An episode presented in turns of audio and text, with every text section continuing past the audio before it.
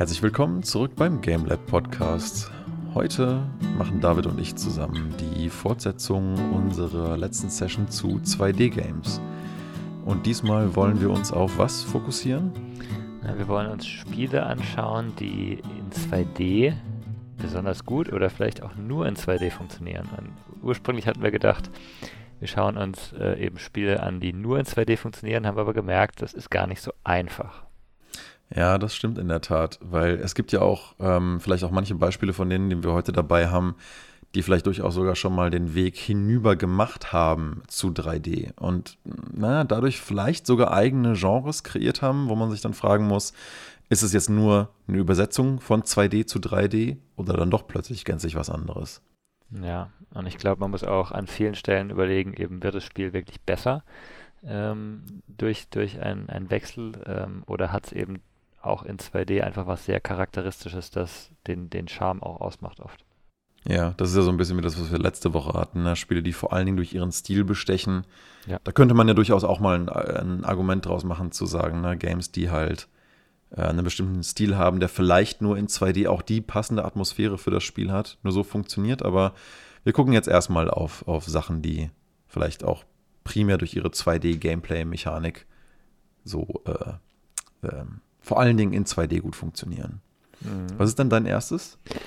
Äh, mein erstes ist tatsächlich, dass das, wo ich sagen würde, das ist wirklich nur in 2D möglich. Ähm, Gorogoa. Ähm, Gorogoa ist ein, ein 2D-Puzzle-Game, ähm, das durch seine, ja, also man, man bewegt sich durch, äh, durch gemalte Bilder durch und hat, hat so eine Illusion. Man, man muss die zusammensetzen, man muss teilweise in die Bilder reingehen.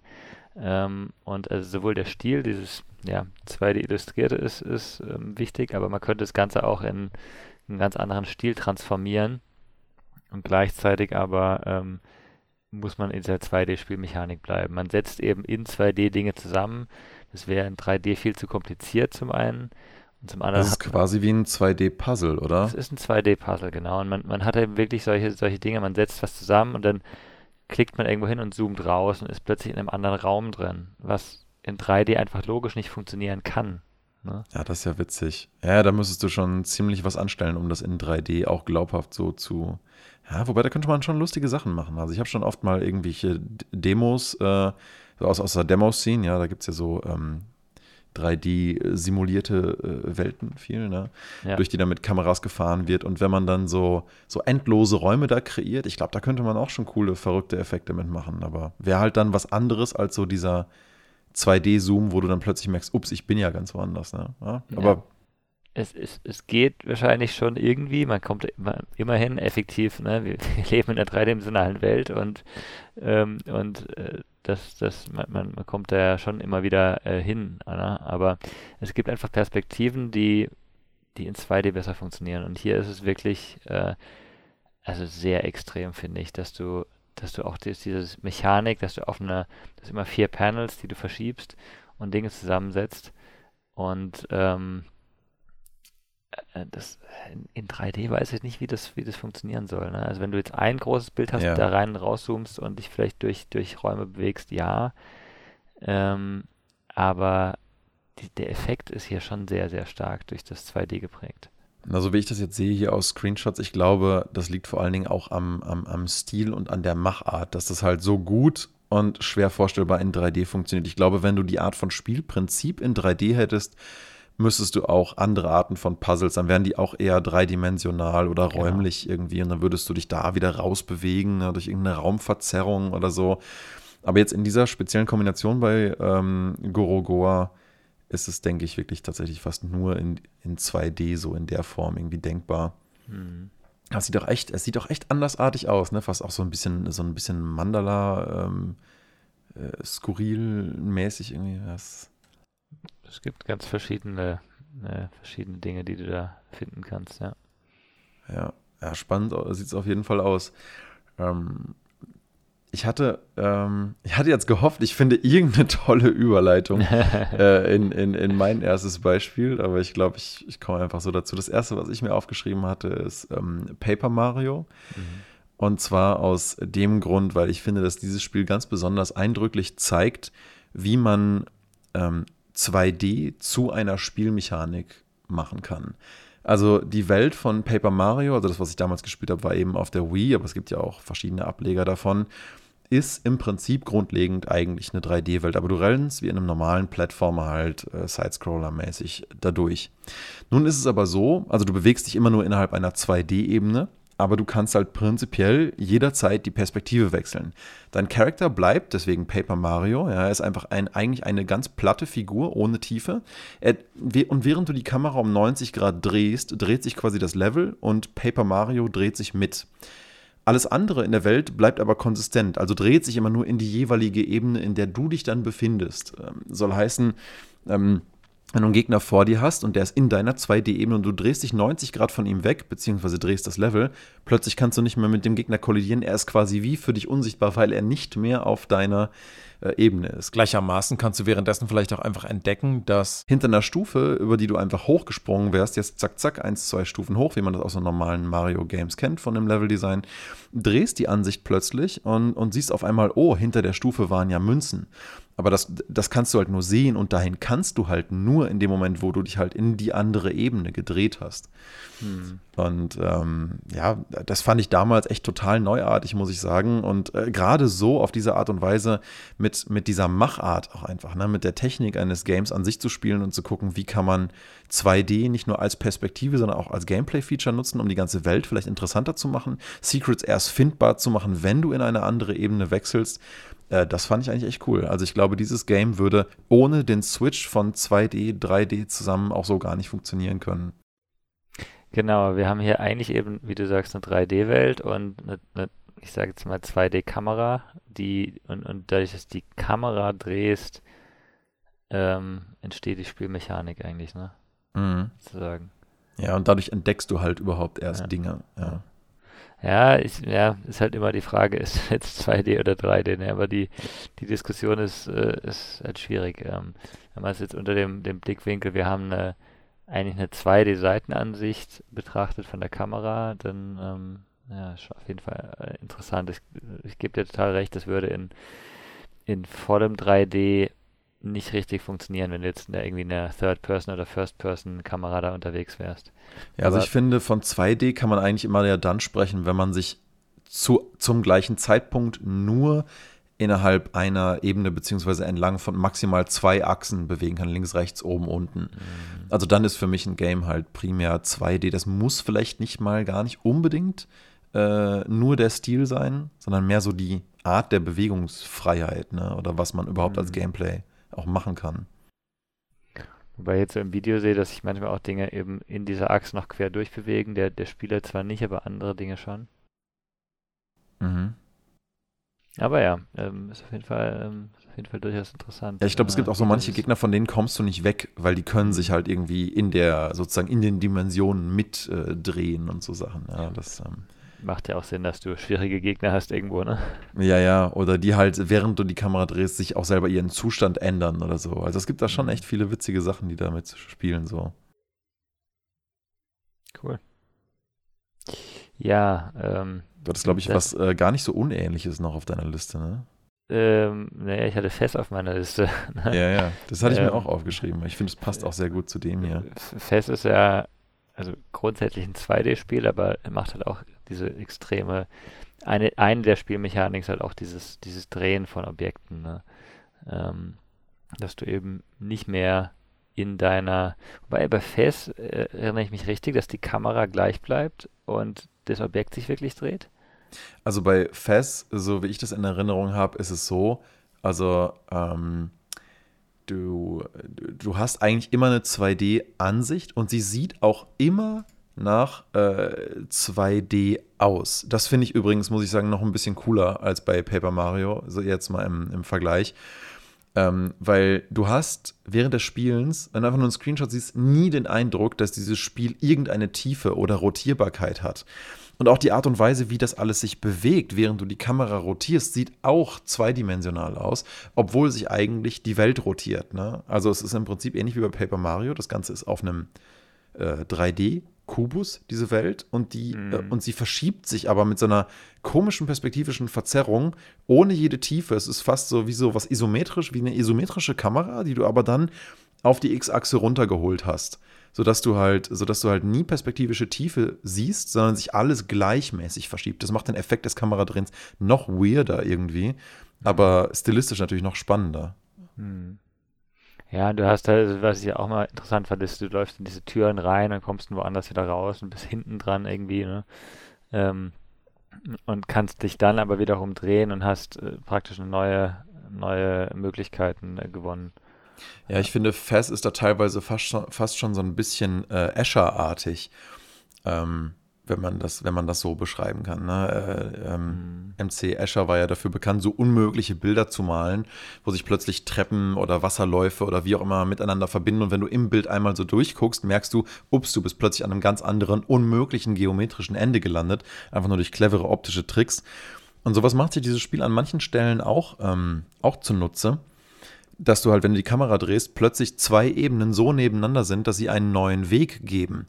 Ähm, ich weiß gar nicht, ob das bei Paper Mario so stark war, aber bei Fast ist das wirklich permanent, ja. Du denkst, du kommst irgendwie nicht weiter, drehst die Kamera und auf einmal merkst du, oh, jetzt hat sich die ganze Raumkonfiguration geändert und plötzlich sind Wege ähm, von Objekten, die vorher voll weit voneinander wegschienen, aber wenn du das gedreht hast, merkst du, ach so, aus der Sicht lagen die so und so nah aneinander und nur in der Ansicht kannst du dann auch drüber hopsen.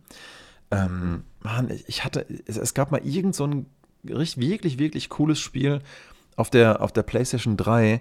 Ähm, das wäre eigentlich auch ein super Beispiel, gerade für unsere Liste. Ich, ich versuche mal nebenher noch drüber nachzudenken, äh, ob ich da drauf wenn, komme. Wenn du jetzt an Escher gehst, ähm, das war jetzt aber ein 3D-Spiel effektiv. Ähm, Back to Bad hat es, finde ich, sehr schön gemacht. Ähm, wo du halt, ja, eben, das war effektiv 3D. Du hattest dann aber die Möglichkeit, irgendwie ähm, äh, plötzlich an Wänden lang zu laufen. Ähm, das war ganz cool. Und ich meine, Monument Valley natürlich, ne? Ähm, Mhm, wo man, Stimmt, ja. ja, ist, ist effektiv auch 3D, aber äh, wenn wir jetzt von der Kameraperspektive ausgehen, ist es wieder, ähm, ja, nee, es man bewegt sich, man bewegt sich auf jeden Fall auf mehr als einer Ebene. Ja, was ich super 2D spannend fand, jetzt habe ich es wieder gefunden. Das war auf der PlayStation 3, das ist jetzt schon echt einige Jahre her. Ähm, Echo Chrome nannte sich das und Echo Chrome Mhm. 2. Diese beiden Games spielen eigentlich damit, dass ihr Gameplay nur funktioniert, ähm, weil du als Betrachter die Welt zweidimensional siehst. Es sind zwar alles dreidimensionale Wege und du musst jetzt aber die Kamera so hindrehen, ähm, dass sich da Wege genauso, ne, so, so Escher-bildmäßig zusammenfügen und die Figuren, die du dann guiden sollst durch das Level, überhaupt nur schaffen, über bestimmte Wege zu laufen. Ähm, wirklich clever programmiert. Teilweise siehst du wirklich optisch, dass sich die, ähm, die entsprechenden Levels dann auch verbinden. Vor allen Dingen Echo Chrome 1 hatte das so, ähm, dass die ganzen Levels, die waren halt wirklich nur schwarz-weiß gezeichnet. Ne? Dann hast du auch keine Schattentiefen und so. Das heißt, die optischen Illusionen funktionieren auch wirklich jederzeit. Dass Ja. plötzlich aus einem Weg eine Wand wird, einfach nur weil sie optisch woanders liegt. Oder plötzlich von zwei im Raum völlig unverbundenen Stegen, die, wenn du nur die Kamera richtig hinrotierst, plötzlich sich verbindet. Mhm. Und so dann, ne, du, du spielst eigentlich permanent mit der Kameradrehung und das Figürchen muss halt den Weg ablaufen. Also wirklich, wirklich toll gemacht, technisch. Ja, da gibt's, äh, da gibt's noch ein paar in die Art. Ähm, ich kenne eins, da wo du so eine Kugel durchrollst, meine ich. Und es gibt, ähm, es gibt ein paar Mobile Games, wo du mit ähm, einfach so Würfel praktisch da lang, lang fahren lässt, auch auf so einer sehr, also genau dieselbe Optik. Du hast so, du hast so dreidimensionale Stege und ähm, und dadurch, dass die Kamera wechselt, hast du halt neue Wege praktisch. Ja. Ja. oder was du eben auch schon meinst, Monument Valley ist ja auch wirklich ein schönes Beispiel. Das ist ja auch super ästhetisch. Ähm, hat wirklich, wirklich einen äh, äh, schönen Stil. Und da hast du ja auch diese optischen Täuschungen, die überhaupt erst gewisse Levelwege ermöglichen. Ja. Das ist ja auch sogar relativ populär gewesen. Also eigentlich eins so der wenigen, sage ich mal, richtig guten Mobile Games, die auch echt viele Leute kennen. Ähm, auch stilistisch wirklich, wirklich schön. Ähm, ich weiß gar nicht, was das nochmal so populär gemacht hat. Spielt Frank Underwood das in, in House of Cards immer so Genau. nebenher? Ne? ersten, der Ich glaube, dadurch haben es manche Leute auch überhaupt erst entdeckt. Das ist wirklich cool. Also, Mhm. Ja. Ja. Genau, aber das ist so eine Art von Spiel, würde ich mal sagen. Ne? Darunter, da, unter, unter dieser Art von Escher-mäßigen Perspektivwechsel 2D zu 3D, da kann man ja einiges drunter fassen. Hm. Wobei ich fest würde ich nicht so da reinrechnen. Der hat nicht diese, diese Ja. Illusionen gehabt eigentlich. Äh, Das war schon immer, das war halt ja eine Drehung. Und dann hast du halt, wenn du andersrum gedreht hast, war halt eine Tür da oder nicht. Ne? Da ist halt eine Tür Ja, da. stimmt schon. Ich würde, glaube ich, auch Ja. eher Fess und Paper Mario so ein, als eins zusammenfassen, ne? wo du halt in einer Mhm. 3D-Welt bist, die du aber immer nur aus 2D siehst und durch Mhm. Drehungen halt irgendwie neue Sachen entdecken kannst. Und das andere, das spielt halt wirklich primär mit optischen Täuschungen und Verbindungen, wo eigentlich keine sind. Und Ja. Das ist so ein kleiner, so eine kleine Brücke zu Fess, ne? weil es das hier und da auch mal adaptiert, aber an sich schon noch sehr anders grundlegend Mhm. funktioniert. Ja. Dann noch mal was, ich habe noch mal was, was, was, äh, was ganz anderes, also jetzt gar nicht so mit optischen Täuschungen, aber auch so mit, mit, mit Formen und, und Figuren spielt. Und zwar ist es ein kleines, ganz niedliches Game für die Switch, das nennt sich Snipper Clips. Das kann man entweder alleine oder meiner Meinung nach ist es viel witziger noch im Koop zu spielen. Das kann, das kann man auch alleine spielen? Ich glaube schon. Also, steu- steu- steuerst du denn beide Charaktere? Ich glaube, du musst entweder wechseln oder, oder so wie bei Brothers, die gleichzeitig steuern. Ich bin mir gerade nicht ganz sicher. Das hört sich ein bisschen nervig an, ehrlich gesagt. Du kannst Unravel, Unravel 2, ne, kannst du ja zum Beispiel auch äh, Singleplayer-mäßig spielen, aber du musst halt immer im perfekten Moment wechseln und ich weiß nicht, ich finde Unravel 2, im Gegensatz zu Brothers, was ja dafür konzipiert ist, finde ich Unravel einfach alleine kaum, Unravel 2, ja, der erste hat ja kein Koop, Unravel 2 auch kaum spielbar alleine. Das macht auch Mhm. zehnmal mehr Spaß mit jemand zusammen. Aber ja, hier, wie gesagt, bei, bei Snipper Clips, das Grundspielprinzip ist, jeder ähm, Spieler hat so eine Art kleines, nennen wir es mal äh, Post-it auf Beinen. Sieht aus wie so ein kleines ähm, Plektrum eigentlich, nur so ein bisschen abgerundeter. Ne? Eine Kante ist ähm, hart und unten hat es so ein, also wie so ein Papierkörper, der unten rund ist und oben gerade abgeschnitten.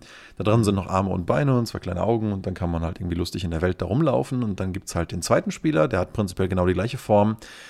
Und man kann wie eine Schere mit der eigenen, nee, wie eigentlich so wie eine Stanzform, ähm, die eigene Form aus dem anderen Spieler rausschneiden. Jetzt kann man halt seinen Körper links und rechts, also um die eigene Achse, äh, rotieren und damit halt nicht in bestimmten Winkeln oder in bestimmten Formen, ne, entweder mit der Rundung oder der harten Kante, aus dem anderen Spieler Sachen rausschneiden. Und das kann er mit einem selber natürlich auch machen.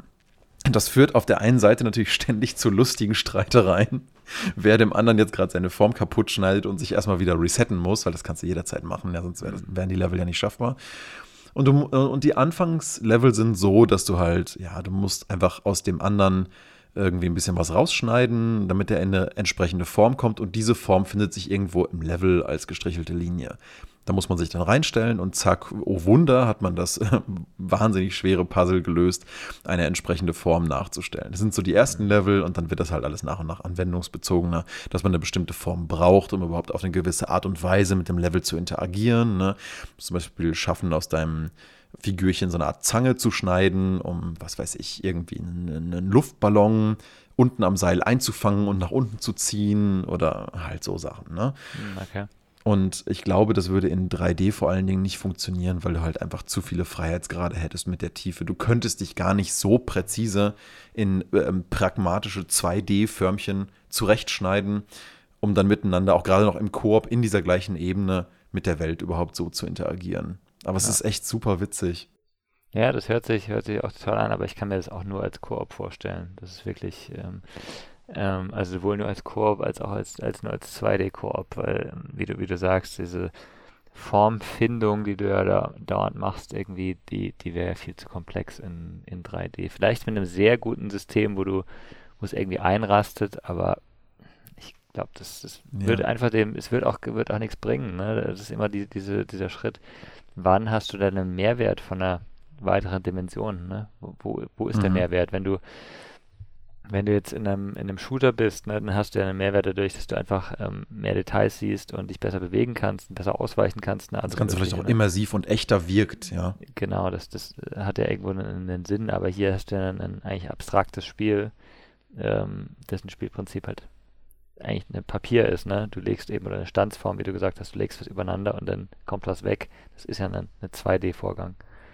Ja, ja, genau. Und eigentlich, äh, es, es würde, glaube ich, nicht viel dadurch gewinnen, es 3D zu machen. Dann müsste man, glaube ich, anfangen, komplett anders über das Spielprinzip nachzudenken. und ähm, dann vielleicht auch gar nicht so 2D-Schablonenmäßig die Rätsel aufzubauen, sondern eher zu gucken, was kann ich denn für 3D-Formen kreieren überhaupt, ne? Äh, mit, mit ähm, ja, ja, mit denen ich irgendwie dann halt mit der Welt interagieren kann. Da könnte man zum Beispiel überlegen, ob man da so eine Art Dremel-Game draus macht, ja, was weiß ich. Der eine dreht halt seinen, seinen Körper ja. und der andere schneidet ihm was raus und der ne, kriegt dadurch immer so eine Art gedrehte Form und da muss er ja. vielleicht irgendwo reinpassen oder so. Das wäre ja auch ganz witzig denkbar. Aber ich glaube, wenn man bei so einem Spiel überlegt, wie kriegen wir das in 3D, da muss man es eigentlich komplett neu konzipieren und sich auch fragen, ist das nötig? Ich glaube, für Snipper Clips war es nicht nötig, das funktioniert super in 2D. Aber ja, ich denke, ja. das ist auch eine interessante Frage ne, für andere Games. Was passiert ja. eigentlich überhaupt daraus? Wenn es dann, was, braucht was es das? Und was passiert überhaupt, wenn es in die andere Dimension geht dann? Und, und macht das Ganze nicht viel zu komplex, weil die Komplexität ist ja auch echt ein wichtiger Faktor.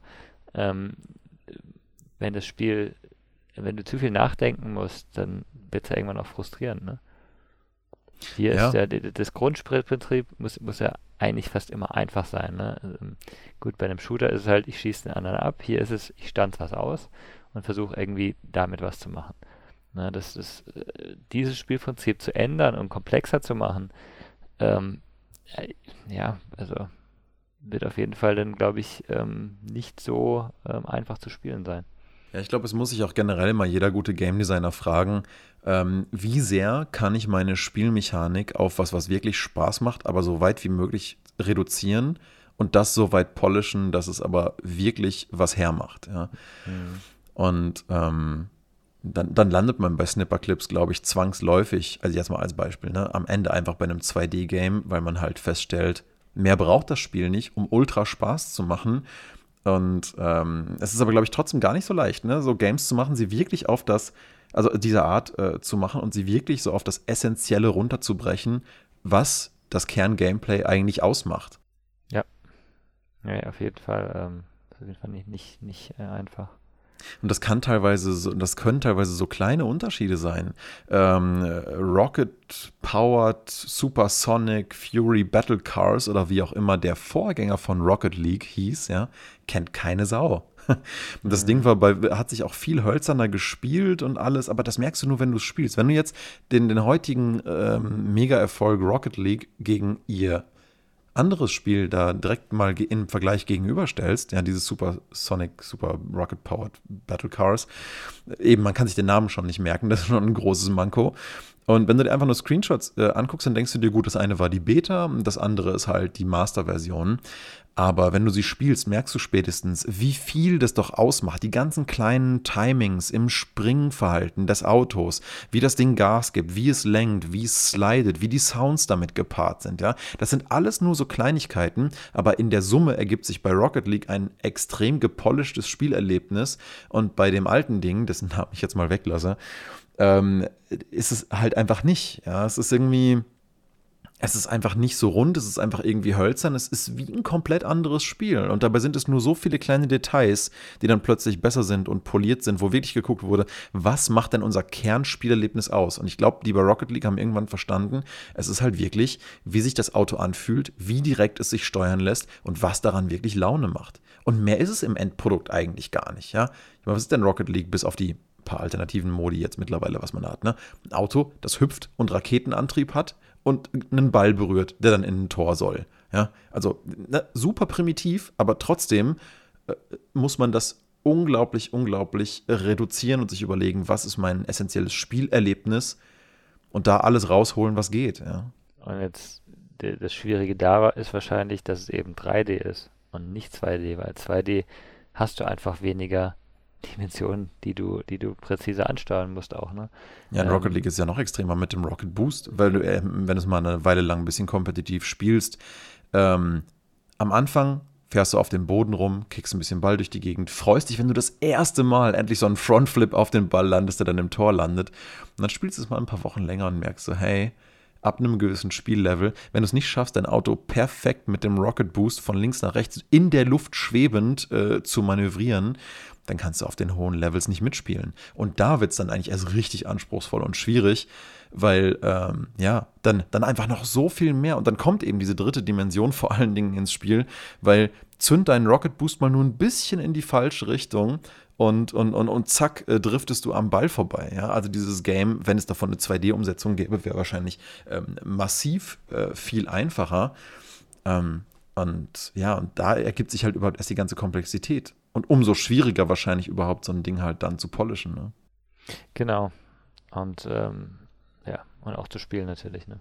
Also ähm, ich spiele ja. Rocket League nicht, weil ich da einfach total schlecht drin bin, eben in dieser, allem, was du beschrieben hast eigentlich. Das macht mir überhaupt keinen Spaß und ich habe halt keine Lust, da eben ja. wochenlang da äh, zu üben, bis ich, bis ich gut geworden bin. Das stimmt auf der einen Seite schon. Ich habe aber auch wirklich oft von Leuten gehört, die gesagt haben, hey, das hat mir am Anfang gar keinen Spaß gemacht. Und ab dem Moment, wo es endlich Klick gemacht hat und die Steuerung mit mir resoniert hat, auf, auf einmal ist eins meiner Lieblingsspiele geworden, weil ich gemerkt habe, wow, ja, jetzt, jetzt, jetzt habe ich es in den Händen, jetzt macht es irgendwie richtig Laune ähm, dann, dann, dann, dann kann so ein anstrengendes Erlebnis plötzlich zu was echt Coolem werden, wenn es einmal irgendwie Klick gemacht hat. Aber ähm, mu weißt du, muss ja auch nicht für jeden was sein. Aber ich glaube, das ist, ist so ein typisches Beispiel ein, davon. So, ja. Ein allgemeiner Genre, das kannst du bei mir vergessen. Das ist, also ich mag keinen Fußball. Ich ja. mag Autos generell nicht besonders. Ich mag keine Multiplayer. ähm, was hat es? Okay, Raketen mag ich. Raketen mag ich. Ähm, ja, ja, ähm, ja. Das ist aber der einzige Punkt, der mich an dem Spiel eigentlich interessiert. Ne? Und deswegen. ja, das ist ja, ja, witzig, weil normalerweise ist mein Pitch, dieses Game irgendwem schmackhaft zu machen, super einfach. Ja? Ich frage mhm. einfach, hey, magst du Raketen, Autos und Fußball? Und die meisten Männer sind so, uh, yes. Und dann, und dann so, okay, dann lass mal Rocket League spielen. So, und dann ist das Ding erledigt. Dann haben die riesig Spaß damit. Ja, klar. Ähm, nee. Naja, ähm, zurück zu 2D. Ähm, ja, vielleicht, genau. vielleicht, vielleicht, der, der Punkt, ähm, gar nicht schlecht. Ich habe hab ein Spiel, das ähm, theoretisch könnte man das Problem mit 3D machen, aber halt null Mehrwert. Mini-Metro. Äh, weiß nicht, äh, mhm. ob, ob du das kennst, ist einfach ein, du kennst ja diese, diese Metro-Pläne, U-Bahn-Pläne, überall, die, ähm, ich glaube, auf der Londoner äh, Tube basieren ursprünglich. Da hat mal einer so einen, so einen schematischen Plan gemacht mit ähm, ja, winkliges, schematische Darstellung, wo du eher die Distanzen siehst als die eigentlichen Verläufe der, der U-Bahn. Das war ähm, ja die Revolution damals überhaupt bei, ähm, beim Londoner U-Bahn-Netz und dann auch weltweit. Das wurde ja dann überall umgesetzt. Ne? Genau. Überhaupt die Sachen äh, ähm, übersichtsbasiert mit 45 Grad Winkeln darzustellen. Ähm, als, als, als ohne. Ne? Das ähm, schafft viel mehr Übersicht. Die Leute checken sofort, was ist los, optisch. Genau. Und, und daraus hat jemand, aus dem Prinzip hat jemand ein Game gemacht? Genau, gibt ein, gibt ein Spiel, wo du deine eigene, dein eigenes U-Bahn-Netz aufbaust.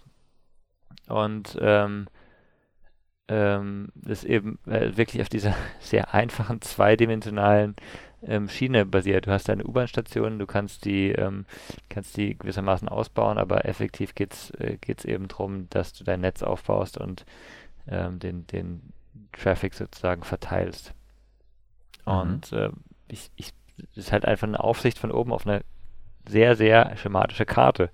Ich sehe einfach keinen, keinen Sinn darin, das irgendwie in einen dreidimensionalen äh, Blick zu heben. Da müsstest du äh, visuell auch eine ganz andere Komplexität reinbringen. Ich meine, es gibt ja auch. Es gibt ja Spiele, wo du ähm, irgendwie Train Simulator oder, oder was weiß ich was, äh, wo, du, wo, du, wo du Bahnlinien baust, ne, die auch sehr schön sein können, aber halt einen ganz anderen Sinn haben. Ne?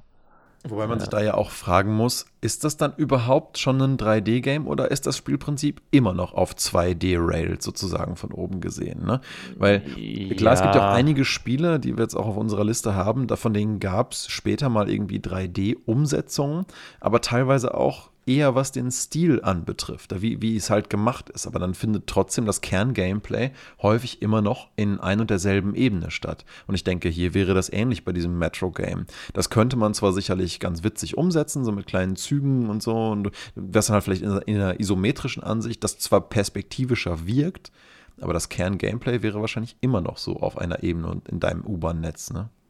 Ja, gleichzeitig ist bei den, bei den Spielen, die so in 3D gemacht sind, also ähm, ähm, ich denke da zuletzt an Unrail, das, äh, das ich gespielt hatte, da ist es einfach schon essentiell, dass du auch mal die Kamera bewegen kannst oder dass du auf einen, äh, ich, bei Unrail bin ich mir nicht ganz sicher, ob die Kamera, Kamera bewegen kannst, aber es gibt so, äh, da ist die den Titel habe ich nicht ganz verstanden, wie heißt das? Unrailed. Unrailed, okay. Ja, genau, also die, die Optik, die die macht da einfach ganz viel aus. Es ist eine 3D-Optik, du hast eine isometrische Perspektive bei Unreal, glaube ich. Ähm, aber es gibt auch so ein paar Spiele, da ist einfach auch wichtig, dass du mal eben näher ran kannst. Also das ist schon, klar, die Züge fahren grundsätzlich flach, aber die fahren auch mal einen Berg hoch oder runter oder durch einen Tunnel durch. Ähm, das ist schon nochmal was anderes als dieses ganz flache wie beim Minimetro, wo du wirklich nur, du hast ja eigentlich wirklich, es ist halt ein Blatt Papier, auf dem du dich bewegst, ne? Mhm. Ähm, und es funktioniert dadurch eben auch sehr gut, sehr reduziert. Du konzentrierst dich auf die wenigen Dinge, die du, die du machen musst, ne? deine Stationen bauen, deine Linien ziehen, ähm, vielleicht einmal wieder eine Linie neu bauen, ähm, weil sie nicht so gut äh, funktioniert an der Stelle. Ähm, ja. Das heißt, es ist im Prinzip so ein Build-up-Effizienzoptimierer-Spiel äh, genau, eigentlich. Genau, genau. Also muss einfach gucken, dass die Sachen von A nach B kommen, keine Verzögerung haben und so. Genau. Ja, ach, da habe ich ein, zwei Leute, die stehen total auf sowas. Denen empfehle ich das mal. Die können da Stunden mit verbringen, so Zeug ja, ja, vor sich hinzuspielen. Das ist zum Beispiel für mich eher so ein Spiel, das man mal so zwischendurch super spielen kann. Ne? Auch mal mhm. eine, eine, halbe Stunde noch eine, eine Karte bauen. Äh, okay, vielleicht dauert es dann doch eineinhalb Stunden, aber äh, so ungefähr. Aber dann ist auch mal gut wieder. Ähm, ja. ja. Also auch ein Spiel, wo ich mich jetzt frage, hätte das überhaupt einen Mehrwert in 3D oder wäre es dann vielleicht sogar ein anderes Spiel? Ähm, ist die gesamte Street Fire oder diese, allgemein diese, diese ähm, Versus Brawler äh, Spielreihe. Ne? Mhm. Weil, äh, klar, angefangen kann man ja sagen, hat das damals in 2D auf dem Nintendo Entertainment System, äh, Super Nintendo und so weiter. Äh, mit Street Fighter 2 war ja, glaube ich, äh, der, der größte Klassiker damals überhaupt. Und irgendwann hat dieses Game ja auch dann den Übergang äh, gemacht hin zu 3D-Hintergrundszenerien und 3D-Charakteren. Dennoch, äh, wie ich finde, ist dieses Spiel nie ein Nicht-2D-Game geworden. Einfach weil du permanent eine Stage hast, die wie ein Rahmen dich einfach einschränkt, in, wo du dich überhaupt bewegen kannst. Ja, die Charaktere stehen vielleicht in den neueren Versionen von Street Fighter auf einer 3D-Stage und man kann prinzipiell auch in die Tiefe voneinander ausweichen, so ein, zwei Schritte, zumindest geht das bei Tekken. Ähm, aber du umzirkelst dich eigentlich immer nur in einem Kreis und die Ansicht bleibt trotzdem immer in exakt der gleichen 2D-Ebene. Und du kannst dich auch nur deswegen gut äh, treffen und überhaupt Attacken planen und so, weil du immer genau weißt, dass du dem Gegner zweidimensional gegenüberstehst. Ja? Mhm. Ansonsten wäre das ja eher so, also ähm, es gab mal, es gibt einige Dragon Ball äh, Games, ich glaube, diese ganzen Budokai Tenkaichi äh, Games und so, das sind ja alles so mehr oder weniger frei rumfliegbare Dinger. Du kannst den Gegner dann halt auch anvisieren, damit du halt auch überhaupt triffst, ja. Ähm, aber daran sieht man, finde ich, eigentlich auch schon, dass das dann eigentlich fast nur, will ich jetzt nicht sagen, unnötig komplexer wird in der Art von umgesetztem Battle Game. Aber du musst sowieso zu deinem Gegner in einem Kampfspiel eine lineare Verbindungslinie, auch wenn sie unsichtbar ist, herstellen, um ihn überhaupt mit Sachen und Attacken treffen zu können. Das heißt, die Bezüglichkeit zueinander ist sowieso immer 2D und nirgendwo sieht man das, finde ich, stärker abgebildet als eben in diesen klassischen äh, Street Fighter Games. Ne? Also du kannst aus dieser Ebene eigentlich gar nicht raus. Das, das, ist für mich was, wo ich sagen würde, das ist so, ja, da, da funktioniert es auch nur als 2D-Game sozusagen in dem Fall und ansonsten wird es halt doch irgendwie ein anderes Genre, wie diese Dragon Ball-Ableger davon. Aber ist es so? Ich meine, überleg mal, es gibt ja auch ähm, es gibt doch auch so Spiele, wo du im dreidimensionalen Raum gegeneinander kämpfst, sage ich mal. Ne, sowas wie, ich weiß nicht, also, gut, ist kein, kein, also doch Boxspiele gibt es da sicher auch. Ich bin nicht so mein Genre, aber ich denke jetzt eher sowas an wie, wie ähm, Shadow Warrior, wo du, wo du mal einen Kampf hast, der, klar, es ist nicht unbedingt ein, ein Individualkampf, aber es gibt ja schon einzelne Bosskämpfe. Ähm, und du bewegst dich dann im dreidimensionalen Raum. Ich kann mir das eigentlich bei, bei Street Fighter auch ganz gut vorstellen. Es wird was anderes, da hast du absolut recht. Aber ich sag mal, wenn man schon den Sprung macht und die Charaktere in 3D zeigt, die meistens nicht so schön sind, dann mehr, ähm, wie, wie die 2D-Charaktere waren, dann äh, kann man, finde ich, auch mal schauen, ob man nicht den, äh, die, die, äh, die Kamera sozusagen freigibt und ähm, auch die Dimension freigibt und sich mehr umeinander rumbewegt zum Beispiel. Muss der eine immer links stehen oder der andere? Ja, dann wird es allerdings häufig, wie ich finde, auch zu einer Frage, äh, dessen, ähm, wenn man die Tiefe dann schon hat, dann sollte man sie natürlich irgendwie auch versuchen zu nutzen. Ne? Ich finde, obwohl ich selber nicht gespielt habe, aber alles, was ich davon gesehen, gesehen habe, deutet so darauf hin, dass ARMS von Nintendo, wie du gerade schon meintest, gibt es nicht irgendein Boxspiel oder so, ne, das halt so Fighting, mhm. aber 3D ist. Das ist ja im Prinzip so, ne? Du hast einen Charakter, du, du guckst quasi Third-Person-mäßig in die Arena hinein und musst dann gucken, dass du halt so, ne, mit den Controllern, äh, ne, mit diesen Motion-Controllern, die, den, ähm, Mann, wie heißen die denn jetzt, die Dinger, die du ransteckst an, an die scheiß Switch, ähm, mit den Joy-Cons äh, irgendwie guckst, dass du damit zuschlägst und dann halt mhm. halt damit die richtige Richtung findest, um den Gegner auch zu treffen. Mhm. Aber ich finde, da, genau daran, was ich gerade gesagt habe, sieht man eigentlich ganz schön, dann ist dieses Spiel auch wieder anders designt. Ne? Wenn du dann ja. dir, wirklich Mühe, dir wirklich Mühe gibst und guckst, wie nutze ich denn die Tiefe und die neu erworbenen Freiheitsgrade ja. in einem solchen Battle Game, um das möglichst spannend und, und cool zu machen. Ja? Ähm, dann finde ich, sieht man schon wieder, wie daraus plötzlich fast wieder ein eigenes oder anderes Genre oder eine andere Art von Spiel wird. Ne? Ja, bestimmt schon. Ja. Und ähm, also ich muss es mir vielleicht mal angucken. Wir haben ja auch eine Switch da, ob das einfach, ob das, äh, ob das doch irgendwie vielleicht ganz witzig ist, dieses ARMS. Es sieht ganz witzig aus, muss ich sagen, aber ähm, es, ist, es ist auf jeden Fall was anderes. Ne? Ähm, mhm. Mhm. Das ist eine andere Art von Versus-Game. Eigentlich, eigentlich mal ein netter Schritt in eine interessante Richtung. Ich finde, Nintendo hat die letzten äh, zehn Jahre mindestens sowieso nicht mehr so wahnsinnig viel gemacht, was, was äh, neue Markenerfindungen angeht. Und ähm, aber vielleicht wird es an manchen Punkten auch ein bisschen unterschätzt, ja. Also gerade bei sowas wie, wie ARMS äh, muss man sich ja fragen, ist das vielleicht sogar mal eine Neuinterpretation von solchen 2D, ähm, eine Ebene Battle Games und vielleicht kann man das ja auch anders machen. Ne? Also vielleicht muss ich es mir echt mal angucken. Mhm. Das, äh, ja, mach doch mal. Könnte, könnte durchaus mal noch ein interessantes Thema werden. Ja, ja. Aber so zu Games, die halt dann doch irgendwie die Transition in 3D gemacht haben und was wird dadurch eigentlich anders, ne? Ja, ja, auf jeden Fall. Ja, ähm, ich habe keinen gescheiten Übergang. Ich habe nur. Dann mach einfach, was du als nächstes hast. Das, also ich, ich will mal random, random in meine Liste springen. Ähm, And Yet It Moves. Ähm, ist ein Spiel, das halt auch wieder unglaublich gut in, in 2D funktioniert. Man könnte sicher den, den Inhalt, also die, die äh, Objekte alle in 3D modeln, dann müsste man einen anderen grafischen Stil wählen. Das ist so ein, ähm, ja, Papier, ähm, ausgerissenes Papieroptik, immer so ein bisschen die, die, ähm, die Objekte sind so angeschnitten und der Charakter, der ist so ein handgezeichneter ähm, Schwarz-Weiß-Charakter. Ähm, das Interessante bei The Edit Moves ist, finde ich, ähm, ist, eine, ist, halt ein Physik-Puzzle-Game prinzipiell. Man bewegt sich durch die Welt mhm. und die Blöcke bewegen sich und durch diese Optik äh, gepaart mit diesem Physik-Modell ähm, hast du halt einen, was ganz charakteristisches, das glaube ich in 3D Vielleicht, wenn man es als Papier-Maché, ne, auch so papierartig haben würde, ähm, dann könnte es funktionieren. Ähm, aber das hat auf jeden Fall so einen, einen, einen, sehr großen Mehrwert dadurch, dass du dich in, in 2D durchbewegst. Sonst wird es auch wieder zu komplex werden. Ja. Ähm.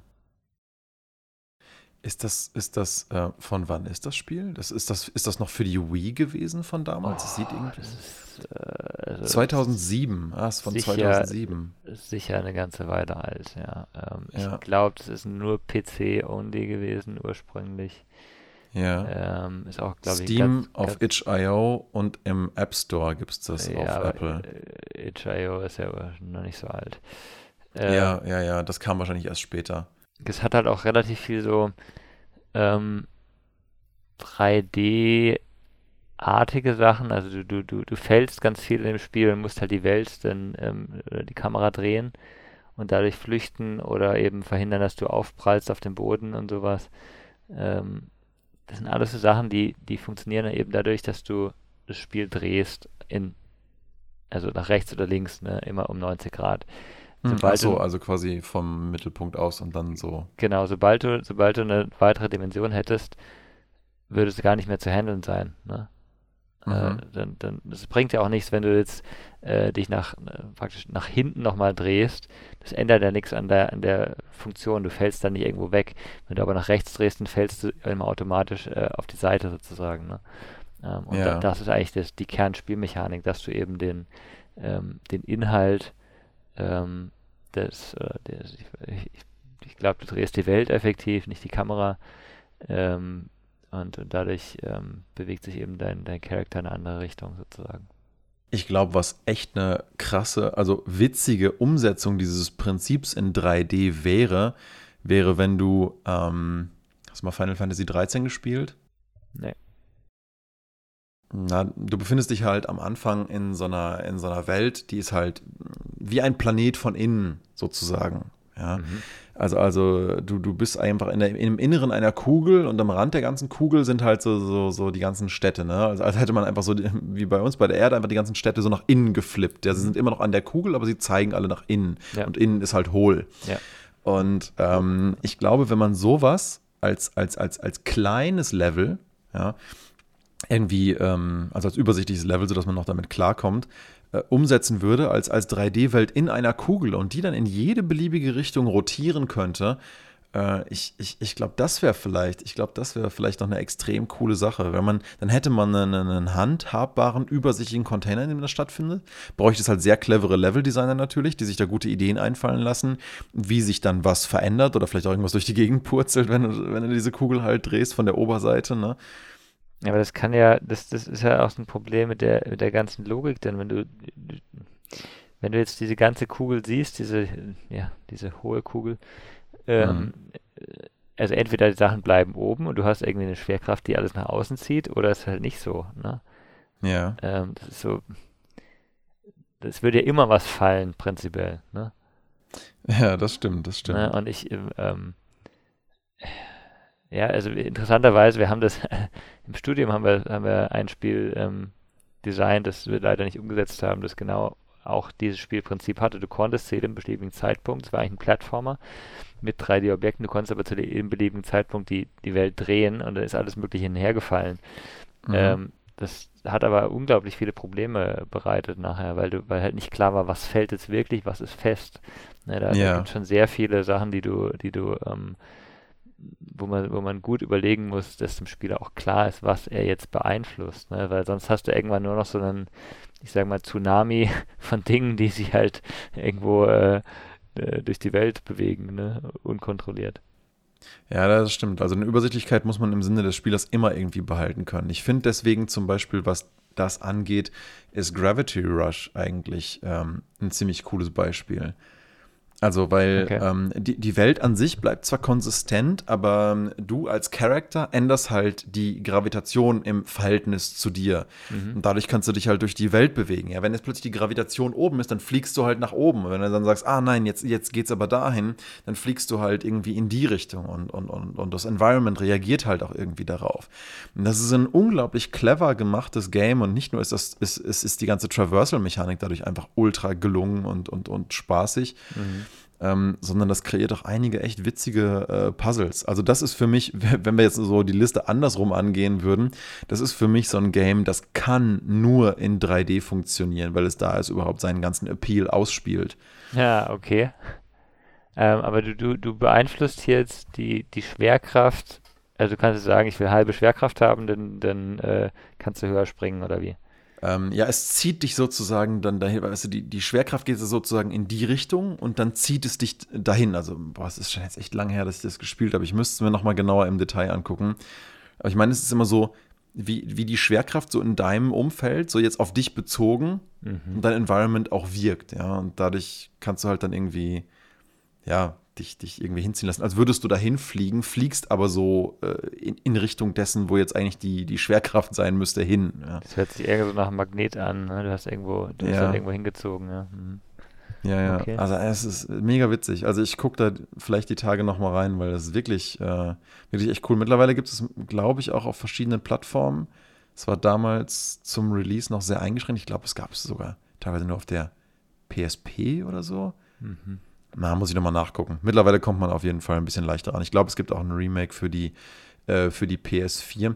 Was, was damals aber auch so geil war an der ähm, PSP-Variante, wenn ich mich richtig erinnere, war, ähm, dass du die halt eben im Vergleich zu einem normalen Display frei durch den Raum bewegen kannst, ja, wie mhm. heutzutage mit AR-Applikationen am Handy. Du hältst einfach dein Handy irgendwo hin, guckst nach oben und oh, da ist irgendwas, ja. Ähm, Und bei dem ist es halt dann auch ähnlich. Ne? Du guckst halt irgendwie hin in der, in der Welt oder richtest dich halt irgendwo hin aus und das beeinflusst dann halt auch wieder irgendwie die Ausrichtung und die Gravitation mit. Also ähm, ich, Ja, ich, cool. ich habe das bei einem Kumpel halt damals gesehen. Ich habe das PS4 Remake jetzt nicht gespielt.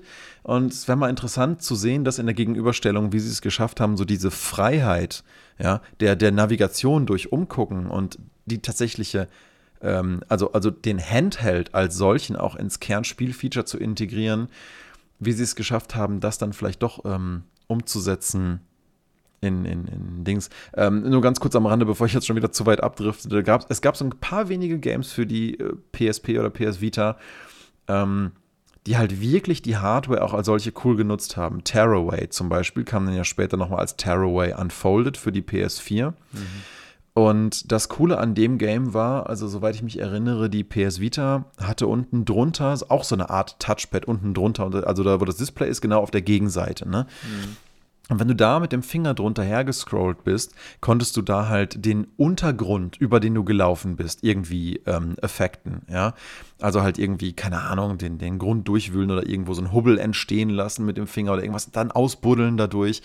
Und das funktionierte tatsächlich nur mit dieser Hardware. Und ja, jetzt hast du auf der PlayStation 4 natürlich auch so einen Touchpad obendrauf, aber das Feeling an sich ist komplett anders. Ne? Wenn du nämlich wirklich das Gefühl hast, du hast den Finger unterm Display und drückst von unten eine Delle in die Welt hinein. Das ist so ein intensiveres, cooleres Feeling einfach durch das Feature. Das funktioniert, also, ne, falls man mal Lust hätte, nochmal eine Folge zu machen, welche Spiele funktionieren nur auf bestimmter Hardware.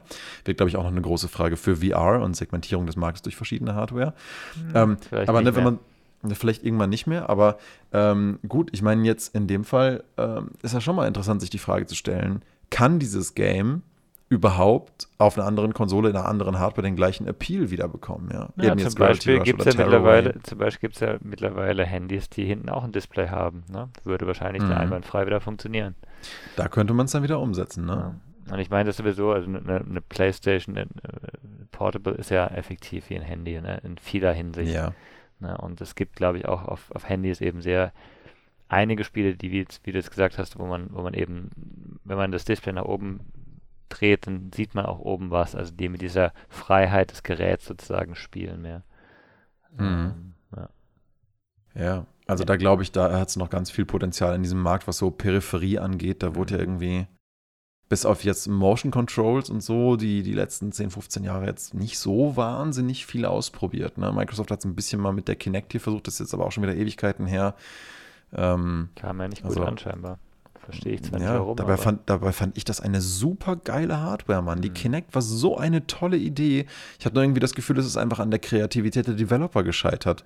Ja, und an dem, und an dem fehlenden Investmentwillen der Großen, die ja echt was hätten reißen können. Ja, für die Kinect, für die erste Kinect gab es ein paar sehr coole Sachen, fand ich. Ähm, auch, auch so dieses, diese, sagen wir mal, diese Wii-Konkurrenz, die hat Microsoft dann noch ganz gut hingekriegt. Aber die, Mhm. die zweite Kinect, die eine bessere Auflösung hatte, was bei der ersten halt das Problem war, da gab es halt gar nichts. Da gab es einfach Nee. nichts, was, was so als, als Ausreißerspiel, wo du sagst, hey, das ist das Vorzeigespiel, das nur mit der Kinect gut funktioniert war. Absolut. Mir würde auch überhaupt nichts einfallen. Und das ist so schade, weil ich glaube, den Eindruck hatten auch viele Developer und haben dann gleich von Anfang an aufgegeben und gesagt, nee, komm, ähm, das, das hat so ein mittelmäßiges Image, die Kinect, das haben so wenige Leute. Warum sollten wir unseren Markt so restricten? Mhm. Und das meinte ich halt mit, das ist halt schade, dass da halt so das Involvement der großen Player ähm, gefehlt hat, ja, mal was zu riskieren, Nee. um halt zu zeigen, Große so, Player hey, halt was riskieren. Ja, I know, I know. Aber das hätte halt wirklich geholfen, weißt du, aber ich, ich, ich sehe es ja, wir sehen es ja jetzt auch hier bei, bei VR, ne? Jetzt, wo Valve sagt, pass auf, wir machen Half-Life Alex und wir zeigen halt, dass VR geil ist, ja. Ich meine, die 100 Millionen, äh, nicht die 100 Millionen, die eine Million äh, oder anderthalb Millionen mittlerweile äh, PlayStation VR-Käufer, die hoffen das natürlich schon lange, dass irgendwie VR geil wird und vielleicht schon ganz cool ist, aber ich glaube, solange nicht mal ein richtig großer, wie jetzt vielleicht eben Valve, wenn Half-Life Alyx hoffentlich gut wird, sagt, hey, guck mal, so geht VR und darum ist das cool, dann Ja. kann das hoffentlich vielleicht mal so ein Tipping Point sein. Ne? Kann sein, wobei ich, ich sehe VR halt einfach noch als, äh, das ist halt eine, ein neues Genre, das äh, hat auch noch Zeit, sage ich mal, ähm, Ja. um, um zu wachsen und groß zu werden. Ich meine, es kommen jetzt ja Spiele, Ähm, gut, von Alex werden die, die PlayStation-Leute nicht profitieren, weil es hm. wahrscheinlich nicht für die PlayStation rauskommt, nehme ich an. Ähm, aber es, es gibt ja schon so ein paar Spiele, die da, die da immer, immer stärker werden. Und ich glaube, Oculus überlegt jetzt auch, ob sie halt ihre Spiele offiziell für alle ähm, anderen Plattformen öffnen und so. Also ich glaube, die, die Hersteller merken so ein bisschen gerade, dass es Sinn macht, dass man da ein bisschen sich, sich öffnet. Ne?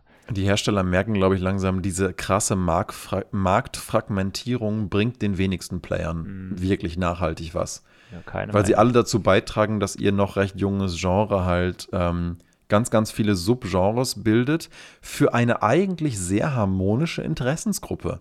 Weißt du, die Leute, die, die ganzen VR-Enthusiasten, denen ist es doch ehrlich gesagt scheißegal, auf welchem Headset sie irgendwas spielen. Hauptsache, es ist ein tolles Erlebnis. Und ich glaube, das ist allen Leuten, die sich auf VR freuen, gemein. Und da hilft es einfach nicht, wenn du doch diese recht teure Hardware dann zuhauf und in verschiedensten Versionen zu Hause haben musst, nur um wirklich jedes Erlebnis auch haben zu können. Also, Gut, ich meine, du kannst ja alles über Software umgehen. Es gibt ja, ja. keine.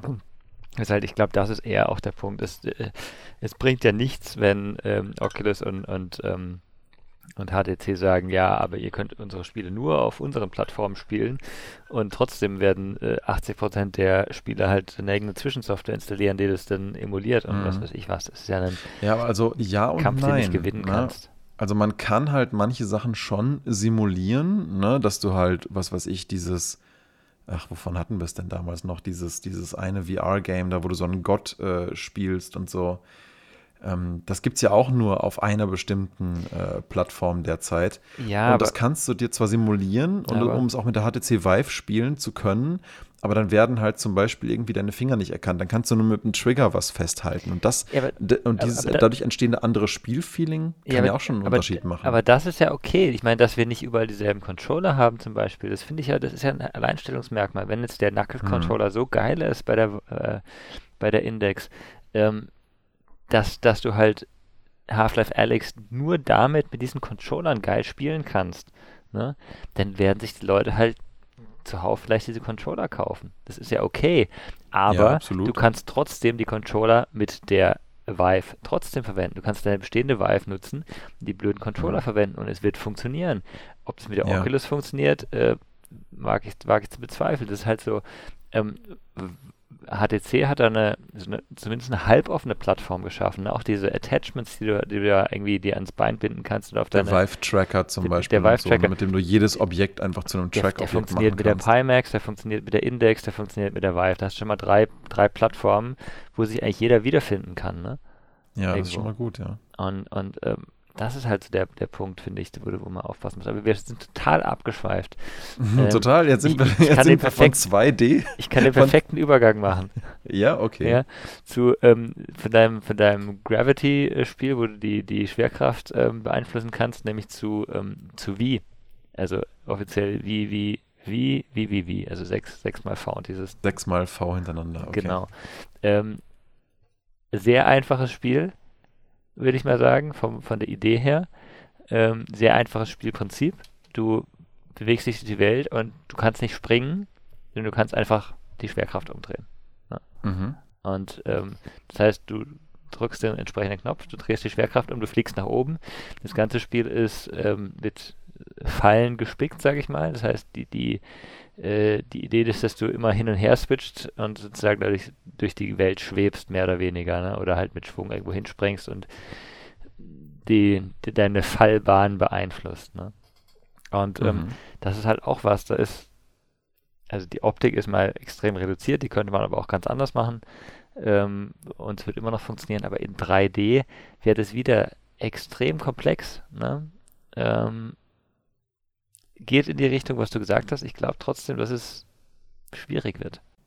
Es ist so ein bisschen wie das, was man in einer der letzten Stages von Limbo hat, aber dann halt als ausschließliches Spielprinzip.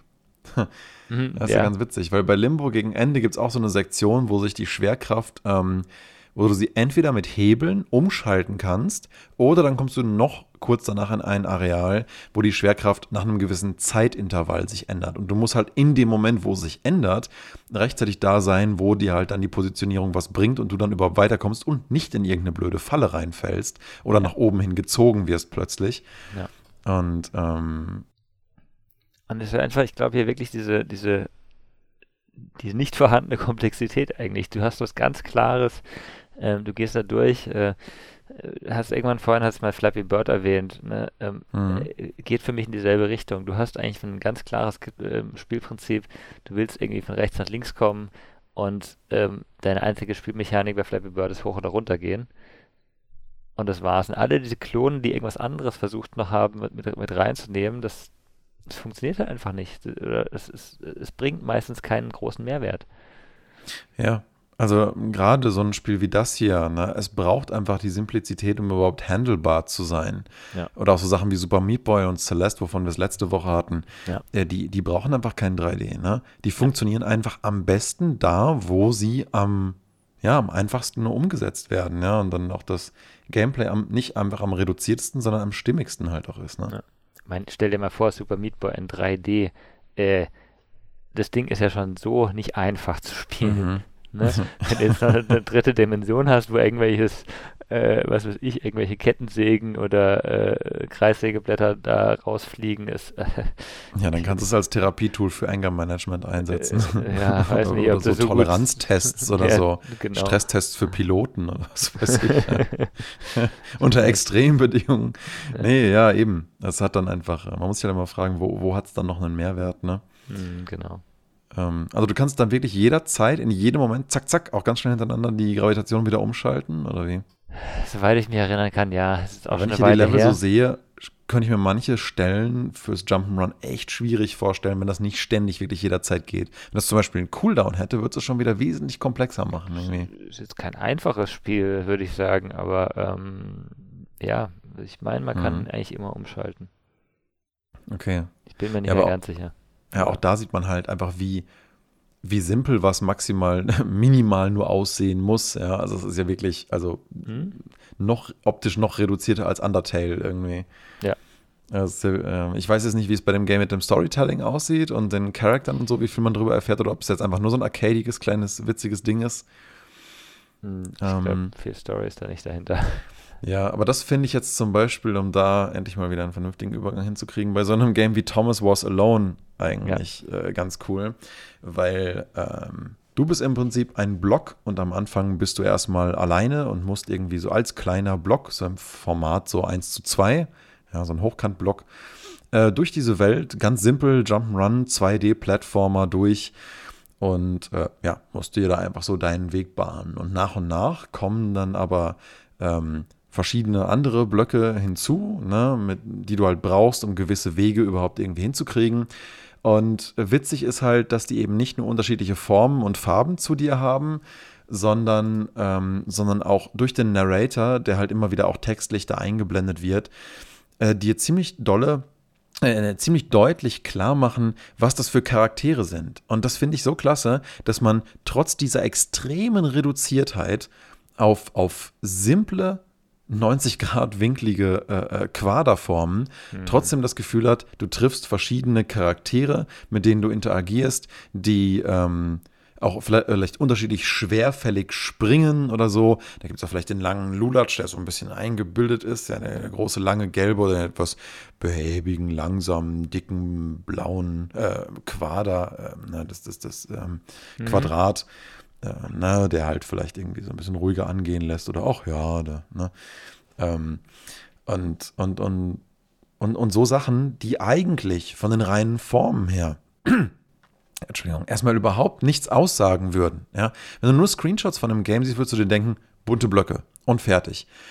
Aber dieses Game schafft es so dermaßen gut, durch seinen Narrator diese simplen 2D-Blöcke zu kontextualisieren, dass es dadurch trotzdem völlig reichhaltig wird, äh, total reichhaltig wird. Und ich glaube, auch, auch hier, ja, ähm, 3D würde dieses Spiel überhaupt nicht besser machen. Vielleicht sogar die Traversal-Mechaniken und so einfach ähm, auch echt ad absurdum führen, weil das einfach teilweise nur in 2D so gut auch funktioniert und überhaupt machbar ist von der Navigation ja. der Figuren. Und ja, ich, ich finde einfach, das ist ein ganz tolles Beispiel für ganz gekonnte Reduktion und trotzdem gutes ähm, Character Design über Writing alleine. Also ja, sehr spannend, sehr spannend, auch über diese Farbgebung ne, der einzelnen Blöcke, die du ja, ja. klar auseinanderhalten kannst und ähm, ja, Farb und, Farb und Form eigentlich, ne? Auch. Ja, und auch. Ich finde es interessant, ob das Spiel ähm, international funktioniert. Ja, das, das wäre mal witzig zu Weil- wissen, ne? weil- Weil, weil an sich würde man sicher denken, so, ach, das funktioniert bestimmt in jedem Land, ne? Hm, Na, Aber so, ne, ne, nur mal einfach so vom spontanen Input würde man denken, ach, das funktioniert ja überall. Es ist ja völlig universell. Ähm, ne? einfach, einfach Blöcke und die haben verschiedene Charaktere und so. Aber ähm, nee, ich, ich glaube, also beziehungsweise es ist ja so, dass in unterschiedlichen Ländern Farben auch sehr unterschiedlich wahrgenommen werden Ja, ja. In, in dem, was sie mitkommunizieren im Subtext. Ne? Ja. Und da kann es schon mal sein, dass dann vielleicht so ein Charakter, wenn irgendwo blau vielleicht irgendwie viel, viel energiegeladener oder was weiß ich wie empfunden wird, ja, dass man dann das Gefühl hat, hm, der, irgendwie passt es mit dem Charakter nicht so richtig. Ja, oder auch, du hast ja vorhin eben gesagt, der, der gelbe, der äh, dünne, schmale, der irgendwie ein bisschen hochnäsig ist, vielleicht ist er in, ist es ja genau, genau andersrum, das Gelb, ne, also auch das, das Dünne und die Form irgendwas anderes aussagt, das, ne, in manchen Kulturen ist ja dick sein zum Beispiel positiv, ne, ähm, Mhm. so, ne, Zeichen von, von, von Reichtum und sowas. Ähm, ja, also, das, das wäre mal eine interessante Studie, glaube ich.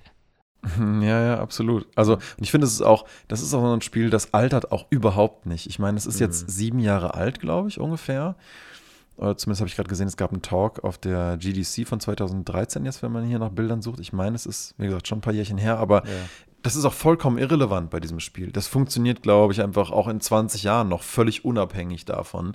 Einfach eben auch wegen seiner Reduziertheit. Ne? Ja. Vielleicht wäre das als 3D-Spiel in, in, ne, mit einer nicht so schicken Lighting-Engine halt viel schneller vom Gefühl her outdated. Aber das Problem hat es ja hier überhaupt nicht, weil viel reduzierter könnte es ja echt nicht sein. Mhm, nee. Und äh, dennoch, also wirklich. Es könnte nur in Schwarz-Weiß sein, ohne Mhm. Farbe. Ja. Aber wie gesagt, ne, dann fehlt dir halt wieder der, der Subtext äh, der Farben. Ich, dann hast du halt nur noch Form. Also, nur die Form, ne? na, mal interessant, wie unterschiedlich Leute, die, ne, noch eine witzige Frage für eine mögliche Studie, wie unterschiedlich würden die Charaktere rüberkommen ohne die Farben? Mhm. Also wirklich nur in Schwarz-Weiß. Ja. Das, äh, aber gut, äh, belassen wir es mal dabei. Thomas Was Alone immer noch sehenswert, wie ich finde. Ja, auf jeden Fall. Ähm, ja, ich habe noch, noch eigentlich zwei, die, äh, die ich für 2D-Spiele als, also wo ich die 2D-Mechanik total wichtig finde. Ähm, das eine ist Hidden Folk. Das ist eigentlich ein Suchspiel. Und ähm, also die Perspektive der Zeichnung ist ein schwarz-weiß gezeichnetes Spiel. Die Perspektive der Zeichnung ist eher so isometrisch. Ähm, aber ähm, es ist einfach ein, ein Spiel, in dem man, äh, ja, kennt, man kennt diese Wimmelbilder aus Kinderbüchern, ähm, Oder wo ist Walter, dieses, äh, ne? sowas in der Art, also halt ähm, Sachen, wo du, wo du auf Bildern was suchst und anklicken musst. In dem Fall ist es halt alles animiert und ähm, du kannst viele Sachen entdecken eben. Äh, du kannst, du kannst irgendwie auf der auf dem Campingplatz das Zelt aufklappen oder irgendwo die Tür aufmachen, da kommt jemand raus. Äh, Sehr Mhm. liebevoll gemacht. Ähm, aber halt alles in, äh, du bewegst dich einfach mit der Kamera in einer Perspektive lang. Ähm, du hast auch nichts, wo du jetzt hinten dran gehen kannst. Ähm, und das würde es auch alles viel zu komplex machen. Ähm, du hast, du hast einfach diese, diese Karte, auf der du Dinge suchst. Ähm, Ja, das ist schon so Charaktere krass voll, ne? Ja, also wenn du dich jetzt noch ums Eck bewegen müsstest, ähm, Das ist ein halt- einziges Kantenflimmern überall. Ja, das wäre auch, das wäre auch ein ganz anderes Spiel plötzlich. Also Ja. das, das Spiel ist schon nicht einfach, ne, wenn du wirklich da, da rumsuchst und, und du musst viel entdecken und aufdecken. Ähm, ich glaube, es gibt, es gäbe eine, eine Möglichkeit, das Spiel da so, so umzubauen, dass man es eben, dass man ums Eck gehen muss. Es gibt auch so Level, wo du irgendwie im, im, im ähm, irgendwie im Lager bist und ähm, mit ganz vielen Boxen unterwegs bist, wo du dann hinten dran was entdecken kannst. Ähm, äh, könntest, wenn du es 3D machen würdest, aber das wäre wieder so eine Mechanik wie bei, ähm, bei FES eigentlich. Du drehst den um 90 Grad und siehst wieder Ja. was anderes, ne? Oder wie bei Paper Mario. Ja, auch- denkbar, ja. d- Das, das, Ja, aber ich finde, das so, werden halt wenn man jetzt, komplexer, ne? ich finde, wenn man jetzt, wenn man das Spiel noch nicht kennt und einfach so sich nur mal ein paar Screenshot, äh, Screenshots anschaut, was ich finde, wo die Developer eigentlich auch echt einen ganz guten Job gemacht haben, ist so den schwarz-weiß Anteil je Bild auszugleichen. Also wenn man so die Augen so zusammenkneift, es gibt auch meistens einen, einen ziemlich einheitlichen Helligkeitston. Ja. Das heißt, die ganzen Flächen, von denen die du anguckst, sind eigentlich alle, alle gleichermaßen gefüllt irgendwie, ne? mit Männchen, Häusern, äh, Silos, Objekten, Kränen und sonst was. Du hast nie das Gefühl, irgendwo ist wirklich so ein richtiger ähm, dunkler Hotspot, wo sich ganz viele Linien verbinden und so. Und diese Art der Komposition, um da nochmal ein Argument für 2D jetzt hier in dem Fall zu machen, ne? Mhm. Ähm, diese Art der Komposition, die hast du nur in 2D unter Kontrolle, beziehungsweise wenn sich die Kamera, um es mal so zu nennen, auf keinen Fall bewegt. Ja? ja. Und damit kannst du dann auch eigentlich nur kontrollieren als Designer, wie schwierig oder leicht ist etwas zu finden. Denn ähm, sobald du die Kamera nur ein bisschen bewegen würdest, würde vielleicht das äh, Objekt, was du finden sollst, schon gar nicht mehr findbar sein. Ja? ja. Selbst um einen Millimeter, weil genau darum geht es ja auch bei diesen Wo ist Walter äh, Kindersuchbüchern, die ich damals hatte.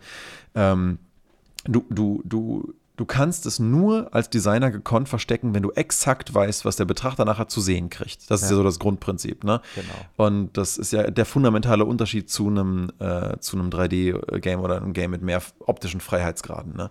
Sobald du die Ansicht bewegen kannst, musst du eigentlich für Attention designen und nicht mehr fürs Gesamtbild. Ja, das stimmt. Ja. Gut, man kann es natürlich, wenn man, wenn man ein, sagen wir mal, ein klares Farbschema nimmt und so, kann ich mir das vorstellen, wenn du reduzierst, aber dann musst du einen ganz anderen Stil nehmen. Dann müsste halt sowas wie bei mhm. Thomas Was Alone wirklich nur Farbflächen und, und Quader nehmen oder sowas. Dann vielleicht Ne? Genau, aber dann kann dieses Prinzip auch wieder sehr interessant sein, dass du, ja. aber dann ist es halt, weißt du, dann ist das Kernspielprinzip wieder ein anderes. Dann genau. ist nämlich, dass du durch die Kameradrehung überhaupt erst was entdeckst, das Kernfeature. Ja. Und dann hast du quasi schon wieder ein anderes Genre draus gemacht, sozusagen. Genau. Ja. Ne? Also ich glaube, das ist tatsächlich, ich glaube, das, was wir jetzt auch so als Überschneidung haben bei den meisten unserer Beispiele, die wir jetzt angeführt haben, bei vielen dieser Dinge, würde man sie in 3D oder ein anderes ähm, eine andere Art der Interaktion übersetzen, hätte man ein anderes Designprinzip zwangsläufig zur Folge. Oder müsste halt gucken, dass dieses Game dann einfach an sich auch anders funktioniert. Ja, ja auf jeden Fall. Ja. Aber ja, witzig sieht's aus. Hidden Folks. Aber auch anstrengend und schwierig, ne? wie du schon sagst. Also ich glaube, man findet den Kram nicht gleich sofort. Also das Problem dabei ist, das sieht man nicht so richtig meistens in den Screenshots sowieso nicht, aber auch in den, in den Videos nicht so richtig. Du hast riesige Karten. Das sind einfach riesige Karten. Du, du, mhm. du hast nur einen bestimmten Teil, wo du rauszoomen kannst, dann musst du dich bewegen und dann geht es weiter und weiter und weiter. Ich glaube, ich weiß nicht, eine der ersten Karten ist, glaube ich, eine Wüste. Und da gibt's halt, ist halt eine Wüste, da gibt es halt Stellen, da ist nichts da. Es ist zwar immer noch irgendwo Gras und so und ganz viele Steine und du kannst einem praktisch fast jeden Stein anklicken. Manche kannst du hochheben, ne? Und manchmal ist was drunter. Und es ist wirklich enorm viel zu entdecken. Ne? Äh, du musst ja. dann den Stein finden, wo so ein kleines Schwänzchen rausguckt und dann hebst ihn hoch und dann ist der äh, die Eidechse drunter oder sowas. Ne? Also ähm, sehr, sehr viel Detailverliebtheit ähm, da drin. Ja, Mensch, das ist doch schön. Also ähm, viel Detailverliebtheit habe ich damals, als ich zum ersten Mal Scribblenauts gespielt habe, auch gesehen, muss ich sagen. Mhm. Das habe ich zum allerersten Mal auf einem äh, DS damals gespielt. Da sah das Game natürlich noch bei weitem nicht so schick und cool aus wie die neueren Iterationen von heute. Ähm, aber das war halt damals total neu überhaupt, das Prinzip, dass du auf dem Touchscreen von deinem DS eine kleine Skizze gemacht hast von irgendwas und dir dadurch halt die Assets erstellt hast, mit denen dann gespielt wurde. Also du malst irgendwas hin, dann ist es halt irgendwie ein Fahrrad oder ein Gefährt in irgendeiner Form oder ein Tier, das dann rumläuft in der Welt. Ja. Dass du also durch den Akt des Zeichnens auf dem 2D-Display überhaupt erst die Elemente in die Welt bringst, die auch alle dann schon so ein bisschen Pappmaché oder wie so Papieraufstellermäßig aussehen und alles auch sehr dazu äh, passend optisch, ne, dass du halt durch dein Scribbeln Objekte kreierst. Das wurde dann in, äh, in späteren Iterationen des Games halt noch echt gespickt mit noch so mehr Konfigurationsmöglichkeiten und Zusammenkollagierereien und was weiß ich, Advanced Rigging-Methoden von Sachen, die sich dann bewegen. Aber hat es besser gemacht, diese Komplexität später? Ähm, das kann ich nicht beurteilen, weil ich das nicht in Gänze so lange gespielt habe. Okay. Ich fand das damals halt echt extrem gut einfach. Ja dieses, dieses Prinzip mit dem ähm, Scribbeln und fertig, weil es war auch, ne, wie ähnlich wie bei Rocket League jetzt oder wie Snipper Clips, es war so schön simpel. Mhm, genau. Es war so, es war, es war so schön eindeutig. So hört ähm, sich nämlich an, ne?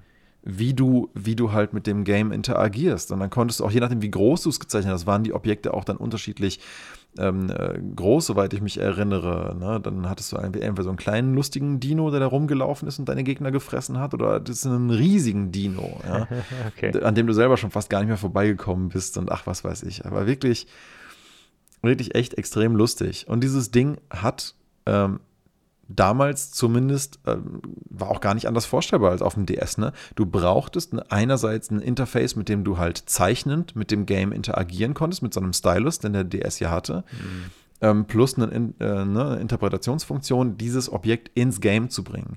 Ich glaube, wenn es irgendwer mal hinkriegen würde, eine Zeichnung durch clevere AI in ein bewegtes, geriggtes 3D-Modell zu transferieren, ich glaube dann, äh, also ich glaube, das wäre nochmal richtig, richtig cool ähm, weil, weil das einfach auch gerade für Kinder so ein witziges Lerntool wäre. Ne? So nach dem Motto, was gebe ich in das System rein, was spuckt es mir wieder aus? So Trial and Error mäßig zu gucken, ähm, was kann ich denn für eine Zeichnung machen, was hat das für ein 3D-Objekt zur Folge und so. Das könnte schon mega witzig sein, so an sich.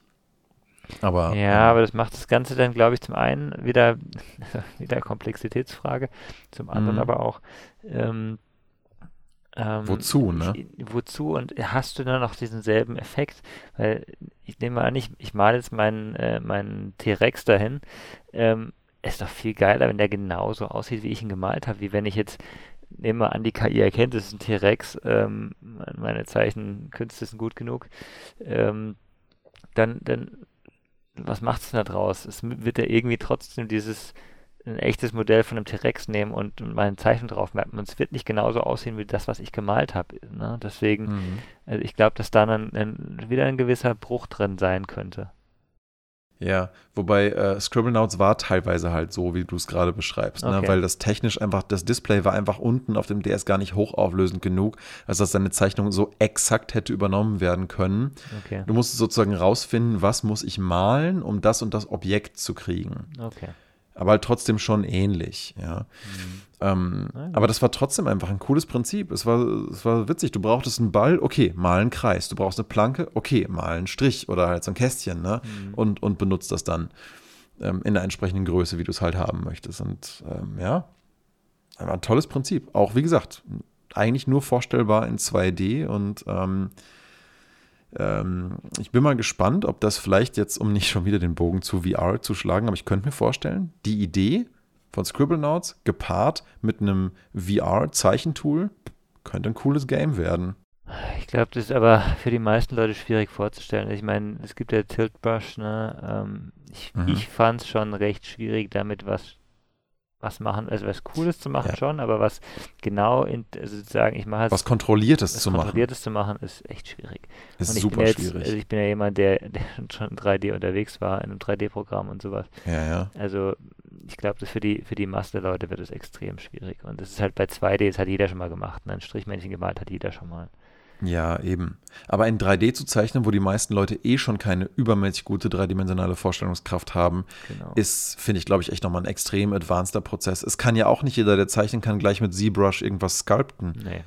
Äh, daran finde ich vor allen Dingen sehr äh, evident oft, ja, dass richtig, richtig krasse, gute Illustratoren, die ich kenne, denen gibst du ZBrush und die können ihre Skills ähm, vielleicht tendenziell besser transferieren als komplette Laien im Bereich des Zeichnens, weil die einfach ein besseres Gefühl für ihre Finger haben, ne, und mit Drucksensitivität und was weiß ich und vielleicht einfach ein gutes Vorstellungsvermögen dafür, wie ein Endprodukt aussehen kann. Mhm. Dennoch sind die direkten Skills des Zeichens nicht in 3D einfach sofort transferierbar. Da musst du trotzdem echt mal erstmal noch komplett lernen, wie die Tools funktionieren und ja. wie man sowas macht. Also ja, ja. das ist doch echt nochmal ein anderer Prozess. Aber ich glaube, wenn das gut geführt ist, ja, und das sehen wir dann ja vielleicht in der nächsten oder übernächsten Woche in, einer Session zum Thema Creator Tools, ja, ähm, wenn der Gestaltungsprozess von einem potenten Tool gut betreut ist, hm. kann, glaube ich, jeder irgendwie auch geiles Zeug kreieren. Vielleicht nicht so ganz kontrolliert wie ein Gestalter, aber trotzdem vielleicht irgendwie, ja, in, interessantes Zeug. Aber gut, mhm. aber, aber dazu dann, aber dazu dann nächste Woche mehr. Vielleicht haben wir jetzt hier noch zumindest ein oder zwei Beispiele, um das hier abzuschließen mit 2D. Ich hätte noch eins, ein letztes. Eins noch? Ähm, ja. Ähm, Reigns, äh, das Kartenspiel. Äh, da sehe ich einfach, also ich meine, es ist ein Kartenspiel. Kartenspiele allgemein äh, gibt es ja schon jetzt einige Portierungen auf, ähm, äh, in, sagen wir mal, digitale Spielform. Ähm, aber effektiv hast du halt eine zweidimensionale Karte. Und klar, es gibt so ein paar, die, die erstellen da Mehrwert draus, ähm, indem sie irgendwie versuchen, dann, wenn du Karte ausspielst, Effekte zu machen oder was weiß ich, das Monster bewegt sich dann und, und kämpft doch irgendwie. Aber bei Reigns ist halt wieder diese extreme Abstraktion, ähm, die, die stattfindet, wo du auch einen Stil hast, der sehr zweidimensional ist. Ähm, und trotzdem funktioniert es einfach äh, als, als genau in dieser Abstraktion sehr gut. Ne? Ähm, mhm. Ich weiß nicht, ob du das kennst, ist halt Tinder für, ähm, für äh, Kartengeschichten erzählen. Du swipes nach rechts oder links. ähm, und hast halt immer, du hast immer, du hast eine Karte, es wird irgendwas erzählt, in, äh, meistens eben einen, einen Charakter, der dir, der dir sagt, okay, du hast eine Auswahl und du kannst nach rechts oder links sagen, ähm, hier, ich mache das oder ich mache was anderes. Und entsprechend mhm. verändert sich dann irgendein Stat, den du hast und ähm, entsprechend kannst du dich an der Macht halten oder nicht. Ja, ja. Und eben da, da bei der Art von Interaktion muss man sich ja auch fragen, na, weißt du, Tinder hätte ja auch keinen Vorteil von 3D. Okay, okay, warte mal. Hm, hm, nee, da kämen mir Business-Ideen. Nein, aber, ähm, aber weißt du, ne, die reine simple Interaktion des Rechts- oder Links-Swipens, die braucht ja einfach nichts anderes, als in einer genau. Ebene stattzufinden. Jetzt könnte man natürlich sagen, hm, naja, die Karten könnten ja so gut, genauso gut 3D-Modelle sein mit kleinen Beschreibungstexten dazu. Aber natürlich gepaart mit dem Stil, in dem das hier gemacht ist, ähm, reicht es völlig aus in 2D. Wobei ich hier sagen würde, ja, ja. das Prinzip an sich. Ja, aber überleg mal, ähm, da sind wir wieder bei der, bei der Diskussion, was ist denn jetzt 2D? Das ist wie ein Street Fighter, das mit 3D-Charakteren ist. Der, das Grundprinzip bleibt trotzdem dasselbe, ob die, ob die Karten jetzt anders sind oder, oder mhm. nicht. Ne? Ja. Ja, ja, stimmt schon also grundlegend ist mir, hatte ich jetzt ja vorhin schon kurz gesagt, ist mir einfach aufgefallen, auch bei dieser Diskussion über 2D-Games, die paar, die ich jetzt noch hätte nennen wollen, so ev eventuell, eigentlich fallen die auch alle unter die gleiche Prämisse. Man hat so einen festgelegten Rahmen, ne, entlang der vielleicht X- und Y-Achse, äh, in dem man sich irgendwie bewegen kann.